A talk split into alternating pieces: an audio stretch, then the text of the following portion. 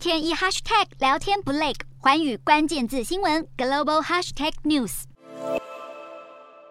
日本民众近来上超市买菜，恐怕得多精打细算，因为物价实在涨不停。受到乌俄战争以及上海封城等因素影响，日本五月消费者物价指数上涨百分之二点一，已经连续两个月涨幅超过百分之二。部分食品物料的价格更创下七年以来最大涨幅。在国际油价飙升的情况下，电费上涨百分之十八点六，都市瓦斯费也大涨百分之二十二点三。男子十五年前用七万六千多日元换的美元，如今能换回八万六千多日元，足足多出了一万。日币持续贬值，大家都想赚汇差，外币兑换所门庭若市。不过，日币持续贬值造成的输入性通膨也冲击食品价格，涨幅达到百分之二点七。除了一般家庭生活受到影响，动物园和水族馆也为了如何喂饱所有动物而伤透脑筋。物价飞涨，生活难过。不少经济学家预测，日本今年消费者物价指数将持续上涨超过百分之二。而随着日本参议院选战开跑，如何对抗高物价也成了各党之间角力的战场。